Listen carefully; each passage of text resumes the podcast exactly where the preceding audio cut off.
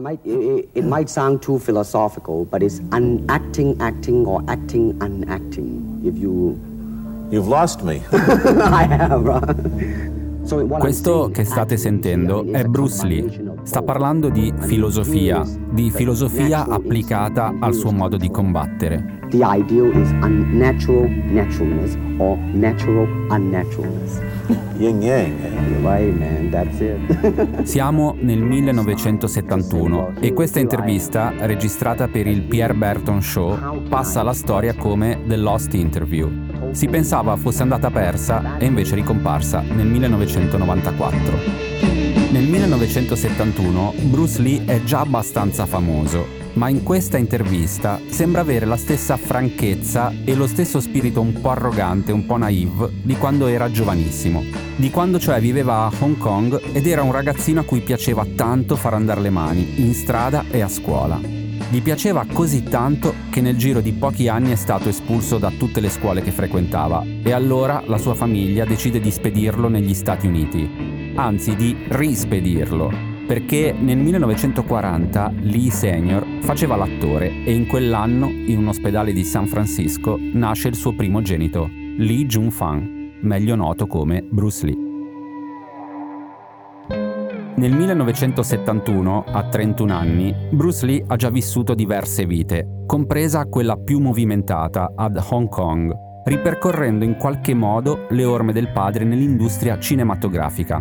Suo padre era assolutamente contrario, voleva che Bruce studiasse medicina, ma le cose andarono molto diversamente.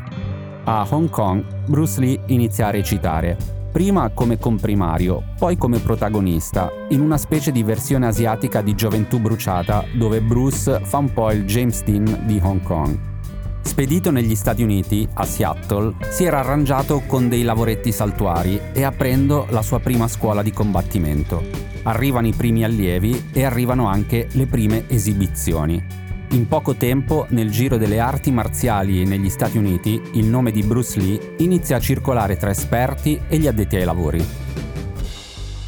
L'anno più importante nella vita di Bruce Lee è il 1964, che nel calendario cinese cade nel segno del drago, perfetto per Bruce Lee che in cinese adotterà il nomignolo Xiaolong, cioè piccolo drago.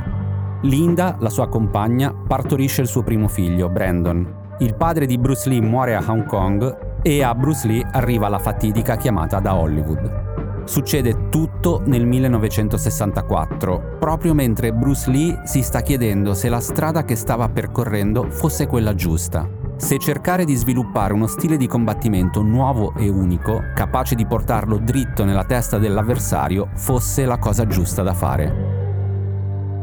C'è da dire che Bruce Lee si era già attirato le critiche di quasi tutti i maestri cinesi di arti marziali che anche negli Stati Uniti avevano aperto le loro scuole. E a Hong Kong la situazione era ancora peggiore. Le malelingue si sprecavano. Questo Bruce Lee è scarso, ha studiato solo 3 anni, un bluff. E poi c'era anche la questione patriottica. Ai maestri cinesi non andava giù che Bruce Lee insegnasse le arti marziali ai bianchi, o peggio ai neri, perché il primo allievo di Bruce è un ragazzo nero. Parliamo degli anni 60, un periodo non proprio di grande tolleranza o apertura verso le minoranze. Per dire, lo stesso Bruce Lee nel suo diario scriveva cose tipo «Oggi in palestra è arrivato il negro». Ecco, se a tutto questo ci aggiungiamo che Bruce Lee era abbastanza uno sborone, uno che la questione del rispetto degli anziani non l'ha mai digerita per bene, insomma, uno che andava in giro a fare esibizioni di arti marziali e diceva che tutti gli altri maestri erano degli incapaci, è chiaro che nel giro delle scuole cinesi Bruce Lee non godeva di ottima reputazione. Tutti gli altri invece, vedendolo combattere, rimanevano estasiati. La gente inizia a dire che agli spettacoli di Bruce Lee si vedono cose clamorose, inaudite. Inizia a girare la leggenda di questo pugno da fermo, che Bruce Lee sferra in piedi praticamente senza caricare. Se cercate su YouTube, si trova un video in bianco e nero di una sua esibizione. Dovete cercare One Inch Punch, cioè pugno da un pollice, la distanza dalla quale Bruce Lee sferra l'attacco. Si vede Bruce Lee in piedi con la mano aperta e le punte delle dita che appoggiano al petto dell'avversario. Lui fa 3 o 4 respiri, poi chiude le dita in un pugno e sferra l'attacco, senza muovere i piedi. Chi è davanti a lui, spesso un maestro di arti marziali, riceve una botta così forte che o lo fa indietreggiare di qualche metro o addirittura lo manda direttamente al tappeto. Le esibizioni erano uno spettacolo nello spettacolo. Bruce Lee di solito sceglieva una persona a caso tra il pubblico, meglio se grosso come un armadio, e gli chiedeva di colpirlo. Ovviamente nessun colpo andava a segno e nel frattempo però Bruce Lee si muoveva con una forza e una velocità incredibili. Iniziava a portare colpi alla testa e al corpo dell'avversario senza mai toccarlo, fermandosi pochi millimetri prima dell'impatto. Poi da solo faceva anche le forme, cioè quelle mosse particolari, sinuose ed eleganti che insegnavano i maestri cinesi. Solo che poi tornava in posizione normale e chiedeva al pubblico: come potete pensare di combattere per strada in questo modo? Insomma, continuava a dire che le vecchie tigri insegnavano cose inutili, che gli stili non contavano niente e che alla fine il più bravo era lui. E allora qualcuno, nel 1964, decise di dargli una lezione. Lo sfidò a duello in California, a casa sua. Sono Simone Pieranni e questo è Altri Orienti, un podcast di Cora Media. Ogni settimana vi raccontiamo cosa succede in Asia e come cambia un continente che determinerà anche il nostro futuro.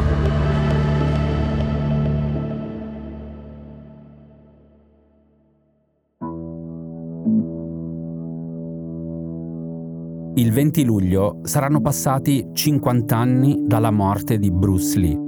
Ad Altri Orienti lo vogliamo ricordare e lo facciamo con Michele Martino, scrittore ed editor di 66 & Second, casa editrice per cui ha scritto un libro appena uscito, intitolato Bruce Lee, l'avventura del piccolo drago.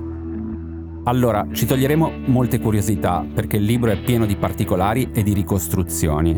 Una delle prime cose che ci è balzata agli occhi è questa. Moltissime delle cose che ha combinato Bruce Lee sono diventate mitiche perché vivono in decine di racconti di versioni tutte diverse le une dalle altre. Insomma, la verità non si sa mai quale sia veramente e questo alone di mistero rende ancora più forte la storia di Bruce Lee. Michele, nel 1964 si tiene un combattimento particolare, una sfida lanciata letteralmente a casa di Bruce Lee, fresco di trasferimento definitivo in California. Ne scrivi nel tuo libro e ti chiederei di partire da qui, da quando Jack Man Wong e altre 8 persone si presentano alla porta di casa di Bruce Lee. Perché queste 9 persone arrivano nella scuola di Bruce Lee? E ci arrivano perché c'era stato un precedente, una serie di esibizioni di Bruce Lee in giro per la California, in cui lui era l'accompagnatore ufficiale, diciamo l'interprete, anche la guardia del corpo di una stellina di Hong Kong, Diana Cheng. In particolare l'ultima di queste esibizioni nell'ex Mandarin Theater di Chinatown a San Francisco. Lui si ritrova all'ex Mandarin Theater e fa questa esibizione, prima di Cha Cha Cha insieme a Diana Cheng e poi di Kung Fu, che viene aspramente criticata dalla platea, o meglio è lui in realtà che critica duramente i maestri di Chinatown, i custodi della tradizione delle arti marziali cinesi sul suolo americano, e genera un po' un pandemonio nella platea, che comincia a lanciargli mozziconi di sigaretta sul palco, a fischiarlo, a fare buh, insomma le classiche cose che si fanno in teatro. Fatto sta che quando poi lui torna a casa sua, quindi a Oakland, dall'altra parte della baia, poco dopo riceve una lettera, un messaggio in cui qualcuno accetta sostanzialmente la sfida che lui avrebbe lanciato. Lui in realtà non si sa neanche se poi veramente aveva sfidato la comunità cinese Chinatown. Qualche settimana dopo arriva prima questa lettera minatoria, dopo alcune varie contrattazioni al telefono, nessuna delle due fazioni voleva realmente combattere, probabilmente questo è un po' quello che si pensa, però a un certo punto vanno troppo avanti finché alla fine si arriva a questo giorno fatidico, probabilmente tra ottobre e novembre del 64, in cui arrivano prima 3 persone o 5, e poi 5 persone e poi altre 3 o 4 visitatori, auditori, erano lì ad assistere a questa sfida, quindi sono in tutto 9 questi ragazzi cinesi di Chinatown, di San Francisco, che arrivano a Oakland. Quindi comincia questo combattimento che in realtà è molto più disordinato, confuso di quello che forse entrambi i contendenti si aspettavano, pare che sia durato 3 minuti, alcuni dicono anche 5, 7, 20, ma in realtà probabilmente intendono anche i preliminari e non il combattimento vero e proprio. Bruce Lee parte subito all'attacco, anche perché aveva dei precedenti, insomma aveva imparato che era importante non farsi cogliere alla sprovvista. Anche uno rapido, veloce come lui poteva essere colto di sorpresa e finirla in fretta anche, finirla, no? In fretta, esatto, questa è una teoria anche di James Lee, del suo amico, per cui dopo 20-30 secondi in un combattimento entra in gioco il fattore fortuna, soprattutto se non sei una montagna umana è facile poi venire sopraffatto anche per circostanze casuali. Quindi lui parte subito con un colpo di attacco, con un pugno, alcuni dicono con un famoso finger jab, cioè le ditate negli occhi. In realtà molti i suoi allievi dicono che è impossibile che in un incontro del genere abbia usato uno strumento che si usava quando sei in una situazione reale di pericolo, per stare aggredito per strada da qualcuno magari armato, e puoi veramente mettere fine all'incontro, addirittura alla vita del tuo avversario. Il primo colpo comunque è il colpo più pulito dell'incontro, l'unico che va veramente a segno. Dopodiché seguono degli scambi piuttosto confusi e Wong Jackman a un certo punto, secondo le testimonianze, Wong Jackman si volta e scappa fondamentalmente, si infila in uno stanzino, poi esce, sembra un po' una comica muta, un inseguimento d'altri tempi, finché non si capisce bene se Wong Jackman abbia inciampato su una... Perché la scuola di Bruce Lee in realtà era un ex negozio, quindi aveva proprio una vetrina con i lati sporgenti dove esporre la merce, c'era una pedana dietro dove il commesso una volta poteva salire per mettere la merce, e dunque lui forse inciampa su questa pedana, o forse Bruce che lo prende, lo tira giù, questo non è chiaro, e esegue una mossa che non aveva mai fatto prima in combattimento, una mossa quasi di judo, di jiu-jitsu, di wrestling, una presa a terra, lo inchioda a terra e lo blocca probabilmente al collo e gli chiede più volte se si arrende, finché a un certo punto Wong Jackman dice di arrendersi, ammette la sconfitta, e questo mette fine all'incontro, che si chiude quindi con una sostanziale vittoria di Bruce, che però non era affatto contento dell'esito del match perché non era riuscito a essere efficace, aveva perso lucidità. E infatti poco dopo sua moglie lo trova su una scaletta, presumo sul retro di questi edifici americani, una scaletta, forse la scala antincendio, in un cortile sul retro, e abbattuto gli chiede che c'è, cosa c'è che non va, e lui le confessa di essere deluso da come si è comportato durante il combattimento, di aver capito che c'era qualcosa che non andava nel suo approccio al combattimento, doveva cambiare qualcosa, ed è questo il momento fondamentale. Ovviamente ci sono tanti passaggi intermedi precedenti, però è il momento fondamentale in cui lui si discosta sempre più dal Wing Chun originario, dall'arte marziale che aveva studiato a Hong Kong, con cui era cresciuto, e comincia a sviluppare un metodo più personale, che poi dopo confluirà nell'invenzione del Jeet Kune Do 1 o 2 anni dopo. Io partirei proprio adesso un po' dall'inizio, chiedendoti intanto come mai hai scritto un libro su Bruce Lee, se lo conoscevi già, se era una cosa che ti aveva appassionato già in qualche modo prima, e come hai lavorato a questo libro, perché tu citi moltissime fonti. Sì, allora, senz'altro alla base c'è anche una passione, un interesse per il personaggio, una passione spontanea, viscerale da bambino, no? Come spettatore dei suoi film. Penso una passione che mi accomuna a tanti altri. In queste settimane, in questi mesi ho parlato con tanta gente e ho scoperto che in effetti è un po' l'idolo di tanti, anche chi oggi non vede più i suoi film, comunque da bambino li ha visti tante volte, passavano ogni anno in TV, quindi senz'altro questo è uno dei motivi che mi ha portato a scrivere il libro. Qualche anno fa mi sono accorto che nel giro di poco sarebbe arrivata questa ricorrenza importante, il 50° anniversario della morte di Bruce Lee, quindi mi sono cominciato a interessare a questo avvenimento, e ne ho parlato anche con un traduttore che mi ha presentato un libro che era uscito da poco, che è una delle biografie forse più importanti, sicuramente la più completa, la più esauriente su Bruce Lee, che è quella di Matthew Polly, uscita nel 2018. Quindi ho cominciato a leggere diverso materiale, così anche per curiosità, più come editor che come futuro scrittore e autore di un libro su Bruce Lee. Però tutti questi libri avevano tanti pregi, ma avevano anche dei limiti. Per esempio quello di Matthew Polly era lunghissimo, era 700 pagine, qualcosa di improponibile. Altre, come quella di Charles Russo, era invece troppo parziale, perché lui analizzava e raccontava soltanto il giovane Bruce Lee, quello appunto di San Francisco, di Oakland, prima dell'arrivo poi a Hollywood, quindi dell'inizio della sua carriera cinematografica. Negli ultimi 15 anni veramente è uscito tantissimo materiale negli Stati Uniti, in particolare, quindi in lingua inglese, mai tradotto. Si può dire che in America in lingua inglese sia diventato quasi un genere letterario, le biografie su Bruce Lee, ma in Italia invece mancava qualcosa di nuovo, di fresco, che includesse anche questo nuovo materiale, ecco.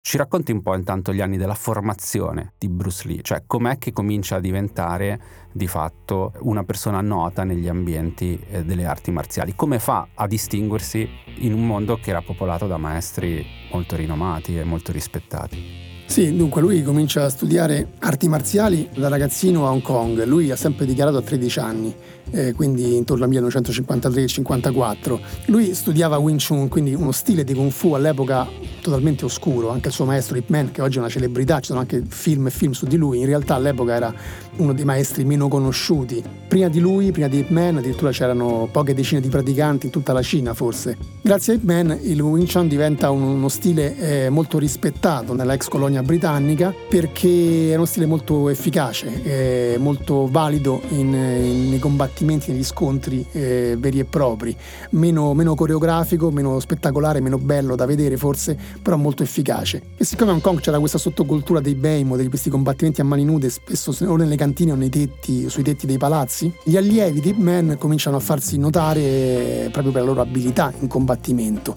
Bruce Lee era ancora giovanissimo, quindi probabilmente partecipa ad alcuni di questi scontri, che non bisogna immaginarseli come degli scontri cruenti o brutali come l'MMA di oggi, diciamo. C'erano pochi round, i partecipanti erano spesso appunto ragazzi o comunque allievi, quindi non esperti, e al primo sangue versato l'incontro si interrompeva, quindi diciamo le conseguenze peggiori venivano evitate, anche se erano comunque illegali e la polizia gli stava alle calcagna, cercava di interromperli, di bloccarli. E lui all'inizio si fa notare più che altro all'interno della sua scuola. I suoi superiori, diciamo, i ragazzi più anziani cominciano a capire che questo ragazzo ci sapeva fare, era rapidissimo, impara in fretta, studiava, si applicava più di chiunque altro, era anche un po' arrogante, un po' gradasso, andava con i suoi amici anche per strada un po' a cercare rogne, a ficcarsi nei guai, naturalmente anche negli Stati Uniti. Lui poi arriva negli Stati Uniti nel 1959, quando ha 18 anni. Lo mandano negli Stati Uniti, i genitori, no? Cioè, sì, per allontanarlo da Hong Kong, dove pare avesse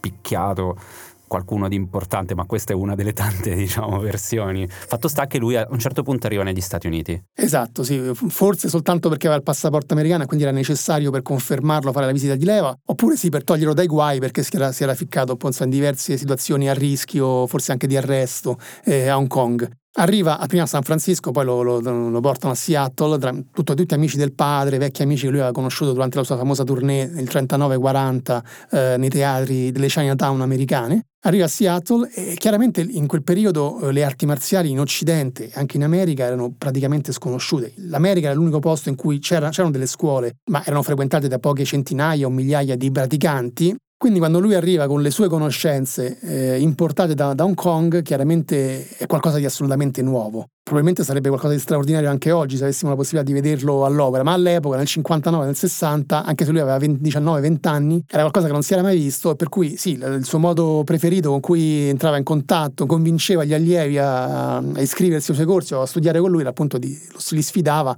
a tirargli un pugno e puntualmente poi li bloccava, li immobilizzava con delle prese che loro non conoscevano, e li ridicolizzava anche davanti agli altri. E pian piano si comincia a fare una fama, all'inizio nel piccolo mondo di Seattle, poi dopo viene reclutato proprio da James Im Lee, che aveva 20 anni più di lui, era un altro cinese praticante di Kung Fu, nato però in California, a Oakland, e da lì nasce un'amicizia, una collaborazione, fondano poi una scuola, una succursale della sua scuola di Seattle, la fondano poi a Oakland, che è proprio dove poi accadrà il fatto, il duello da cui siamo partiti. Ecco, c'è un capitolo che si intitola Il dissidente, che a me è piaciuto molto e che in realtà però è una sorta di sottotraccia narrativa lungo tutto il libro, no? Ecco, possiamo dire che tutta la vita di Bruce Lee in realtà rispetto alle arti marziali e al suo stile sia stato proprio una ricerca di uno stile personale completamente fuori, distanziato insomma da quello che era l'insegnamento classico. Ecco, dal tuo punto di vista, nella tua ricerca, come hai inteso insomma questa aspirazione che potremmo definire quasi filosofica? Adesso abbiamo parlato di pugni, di prove, di combattimenti, ma c'è un fondo comunque che Bruce Lee ha sempre voluto sottolineare? Tutta la sua vita è stata caratterizzata da una sorta di isolamento, di solitudine. È stato discriminato paradossalmente sia a Hong Kong che negli Stati Uniti. Gli Stati Uniti per ovvi motivi, perché apparteneva a una minoranza etnica all'interno di un paese bianco, ma già a Hong Kong, questa è la cosa più curiosa e più interessante da notare, lui era stato escluso dalle classi del maestro di Ip Man, probabilmente proprio perché non era cinese al 100%, la sua madre era euroasiatica, lui stesso quindi aveva del sangue europeo nelle vene, non sappiamo fino a che punto, in quale percentuale, ma comunque anche in seguito, peraltro, quando poi entrò in conflitto con la stampa di Hong Kong, questo non l'ho scritto nel libro ma è una cosa molto interessante, lui veniva accusato di non essere cinese perché si faceva crescere la barba, cosa che invece i cinesi puri non riuscivano a fare, almeno in quel modo. Quindi quando arriva negli Stati Uniti lui in realtà non si pone neanche il problema, con un atteggiamento molto disinvolto, forse anche naive. Lui comincia, il suo primo allievo è appunto un nero, Jesse Glover, che viene lui a bussare alla sua porta dopo aver visto un'esibizione in una fiera di strada, e dopo questo primo ragazzo nero se ne aggiungono altri ragazzi di colore, ma anche bianchi, persone di origine filippina. Quindi lui insegna a chiunque, tant'è che un suo allievo dirà in un'intervista questa frase famosa che ho riportato anche nel libro, che le sue lezioni sembravano un'assemblea delle Nazioni Unite, perché veramente ce n'erano di tutti i colori. Lui la rivendica proprio. Lui la rivendica e lo fa sistematicamente, e soprattutto porta i suoi allievi nel cuore delle comunità cinesi di Chinatown, dà dimostrazioni di Kung Fu, pretende, col suo stile un po' arrogante, di insegnare l'arte nazionale ai cinesi con allievi europei o occidentali o americani. E ricordiamoci appunto che fino alla Seconda Guerra Mondiale appunto il Kung Fu, soprattutto in Cina, era chiamato Guoshu, quindi arte nazionale. Quindi c'è questa contraddizione e c'è questo atteggiamento, credo, un po' anche ingenuo da parte sua, appunto, alla vent'anni. Probabilmente non capiva le conseguenze delle sue azioni fino in fondo. All'inizio lui comunque si muoveva nell'alveo del Wing Chun, quindi seguiva le regole, seguiva la tradizione, seguiva i precetti, le tecniche che aveva imparato. Naturalmente quando viene catapultato negli Stati Uniti si trova a confronto con altri stili, con altre forme di arti marziali, ma soprattutto con gli americani, quindi che erano più alti e più grossi, che praticavano la box, che avevano un retroterra completamente diverso. Comincia a capire che non conta tanto la forma, l'aspetto coreografico, scenografico delle arti marziali, ma conta l'efficacia di una tecnica. Questo era già un principio del Wing Chun, bisogna dire che era uno degli stili appunto più adatti al combattimento vero e proprio, ma lui va oltre e comincia a ibridare il Wing Chun con altre forme di combattimento, a studiare altre tecniche, a capire quali sono i punti deboli di ogni stile, per creare una sorta di super sistema, anche se a lui non piaceva la parola sistema né la parola stile, che potesse adattarsi a qualsiasi condizione di combattimento, a qualsiasi avversario. Nel farlo però non si preoccupa di come reagiranno, di come prenderanno questo suo atteggiamento i grandi maestri, gli anziani. Lui appunto era un ragazzo di 20 anni. Le vecchie tigri, no? Esatto, le vecchie tigri di Hong Kong, che lui comincia a insultare pubblicamente o a criticare apertamente in pubblico, tant'è che uno di loro, T.Y. Wong, che era uno dei numi tutelari della Chinatown di San Francisco, un grande maestro che aveva vissuto in Cina, poi era emigrato negli Stati Uniti, lo definisce un dissidente maleducato. Nelle arti marziali invece c'è sempre stato un aspetto anche filosofico, il taoismo, così come altre correnti di pensiero cinesi ovviamente hanno impregnato la pratica delle arti marziali. Lui era in grado di comprendere entrambi gli aspetti, ma li aveva compresi davvero nella sua esperienza, come poi vuole anche il taoismo o il buddismo zen. Devi comprenderlo in te stesso, devi comprenderlo sulla tua pelle, nei tuoi nervi, e lui era in grado di incarnare questi principi, non solo di comprenderli a parole o in teoria. Le sue esibizioni, la sua pratica, le sue lezioni dimostravano questo. Chi lo vedeva in azione vedeva quello che lui diceva, lui poteva dimostrare nella pratica quello che poi affermava a parole. Poi possiamo discutere se sia stato o meno un grande filosofo, questo è un altro discorso. Ricordiamoci che è morto a 32 anni, quindi comunque era ancora giovanissimo, era un ragazzo, chissà cosa avrebbe potuto regalarci nel proseguo della sua vita.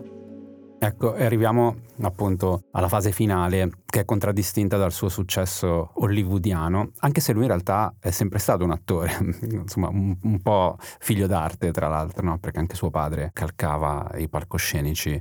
E lui era stato anche protagonista proprio di un film a Hong Kong prima di trasferirsi negli Stati Uniti. Tu racconti questa scena quando negli Stati Uniti va a vedere il suo film insieme ai suoi amici, che rimangono sconvolti dal fatto che lui fosse effettivamente questo James Dean asiatico, no? In questa sorta di gioventù bruciata di Hong Kong. Ci racconti un po' gli ultimi proprio anni, diciamo dal 71 praticamente fino al 73, partendo se puoi da Kato, che insomma è un personaggio che non si può certo dimenticare. Sì, esatto, abbiamo parlato all'inizio del duello con Wong Changman, e alcuni avrebbero voluto che ci fosse una rivincita. La rivincita non ci fu, anche perché lui poco dopo nacque il suo primo figlio, perse il padre, ma soprattutto ricevette una telefonata da un produttore di Hollywood, William Dozier, che gli propose un provino che andò molto bene, un provino molto famoso, che oggi appunto potete ammirare anche su YouTube, si trova in vari documentari. My last name is Lee, Bruce Lee. I was born in San Francisco in 1940. I'm 24 right now. And you worked in motion pictures in Hong Kong? Yes, since I was around 6 years old. And when did you leave Hong Kong? 1959, when I was 18. Poi in realtà non prende la parte che avrebbe dovuto fare, perché poi il progetto non si realizza, ma arriva a fare Kato, appunto l'autista del Calabrone Verde, in questa serie abbastanza nota, in realtà nota più oggi forse proprio per la sua partecipazione che all'epoca. E quindi lui diventa una piccolissima star televisiva, o meglio, chi vedeva il Calabrone Verde lo guardava per lui, perché non si era mai visto sullo schermo il Kung Fu, le arti marziali, tantomeno al livello in cui le sapeva praticare lui. Poi comincia a collezionare altre particine sulla TV americana, tutte parti minori, abbastanza insignificanti, anche se in alcune di queste si riesce a mettersi in luce proprio per le sue abilità marziali. Poi ci sono alcuni progetti importanti in cui viene coinvolto che però sfumano per un motivo o per l'altro. Lui poi era diventato nel frattempo insegnante delle star, era il coach tra gli altri di Steve McQueen, cerca di coinvolgere McQueen in un progetto che avrebbe dovuto lanciare la sua carriera di attore. McQueen si tira indietro, però giustamente probabilmente, finché a un certo punto però che succede che Bruce Lee fa un viaggio a Hong Kong, arriva a Hong Kong, erano qualche anno che non ci metteva piede e viene accolto come una stella, come un divo, perché The Green Hornet era arrivato anche lì, ribattezzato The Kato Show. Quindi torna a essere una celebrità a casa sua, partecipa a qualche show televisivo, viene notato da un regista che appartiene a una piccola casa di produzione appena nata, che navigava anche in cattive acque, e quindi il produttore Raymond Chow riesce alla fine a contattarlo. Dopo varie contrattazioni, parecchi mesi che trascorrono, finalmente arrivano a un accordo. Erano sfumate le prospettive in America, Bruce Lee accetta di firmare questo accordo, questo contratto per 15.000 euro per fare 2 film. Ci racconti un po' della morte proprio e di qual è l'eredità, diciamo, che ha lasciato alla fine Bruce Lee. Allora, la morte sì, è senz'altro tragica, la parte più tragica ovviamente di questa storia, a 32 anni. Le cause del decesso non sono mai state chiarite fino in fondo, c'è ancora un velo di mistero. L'ipotesi più plausibile è stata avanzata però 45 anni dopo da uno dei suoi biografi, è quella di un colpo di caldo, un colpo di calore. Lui aveva sempre sofferto di questo, probabilmente era sotto stress per tanti motivi, poi mangiava poco anche volontariamente perché voleva dimagrire, si era fatto asportare chirurgicamente le ghiandole sudoripare perché non gli piaceva sudare sullo schermo abbondantemente, come aveva visto fare nei suoi film. E lui ha un primo collasso il 10 maggio del 73 e poi poco più di un mese dopo, il 20 luglio, un secondo malore che gli sarà fatale. Quindi muore a 32 anni a 2 funerali, uno a Hong Kong e uno a Seattle. Questa è una delle tante cose che lo accomuna con un'altra icona cinematografica del passato, che è Rudolph Valentino, anche lui ha avuto 2 funerali, uno a New York e uno a Los Angeles. E paradossalmente 3 settimane dopo esce Enter the Dragon, i 3 dell'Operazione Drago, il suo ultimo film, il primo coprodotto con Hollywood, che lo trasforma in una star internazionale, il più grande successo mai realizzato da un film di arti marziali, tuttora forse il migliore, il più bello, il più visto. La sua eredità è quasi difficile da calcolare perché è talmente grande è stato il suo contributo all'industria del cinema, in particolare al cinema d'azione, che è quasi impossibile riconoscergli tutto ciò che lui ha dato al cinema, in particolare quello che riguarda le coreografie delle scene di combattimento. Ancora oggi, se andiamo a vedere, non so, i film di Jason Bourne con Matt Damon, in realtà vediamo tante delle cose che ha inventato lui. E ancora oggi lui è il simbolo delle arti marziali, volente o nolente, anche se alcune sue scelte sono discutibili o comunque riguardano più il cinema che le arti marziali, in realtà quello che lui ha fatto poi oggi rappresenta simbolicamente il mondo, l'universo delle arti marziali, quindi è un'eredità enorme in realtà. Senti, l'ultima domanda: scrivendo il libro, qual è l'aspetto che ti ha intrigato veramente di più? La parte che mi affascina di più, che mi auguro di sviluppare magari in un secondo libro, perché era impossibile farlo in questo, dovendo raccontare anche la sua storia, è proprio il segreto della sua arte, sia nelle arti marziali sia nel cinema, che a mio avviso coincidono. Era questa sua capacità, possiamo dirla così semplificando, di annullare la differenza tra il combattimento e il combattente, quindi essere completamente nella scena, anche davanti alla macchina da presa. Ecco, a mio avviso, e questo è un argomento che andrebbe secondo me esplorato e approfondito, le sue abilità come attore e quelle come combattente nelle arti marziali coincidono, ed è questa è stata la sua grandezza e anche il suo segreto e anche il motivo per cui è inimitabile, per cui chi ha cercato poi di replicare il suo successo poi in realtà è andato molto lontano da quello che ha fatto lui. Ok, allora aspettiamo il prossimo libro e ti rinvitiamo qua per riparlare di Bruce Lee. Magari. Ok, grazie Michele. Grazie. A venerdì prossimo.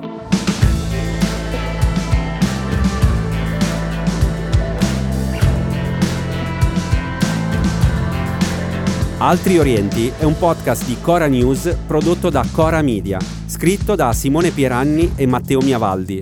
La cura editoriale è di Francesca Milano, la supervisione del suono e della musica è di Luca Micheli, la post-produzione e il montaggio sono di Daniele Marinello, il producer è Alex Peverengo. Le fonti dei contributi audio sono indicate nella sinossi.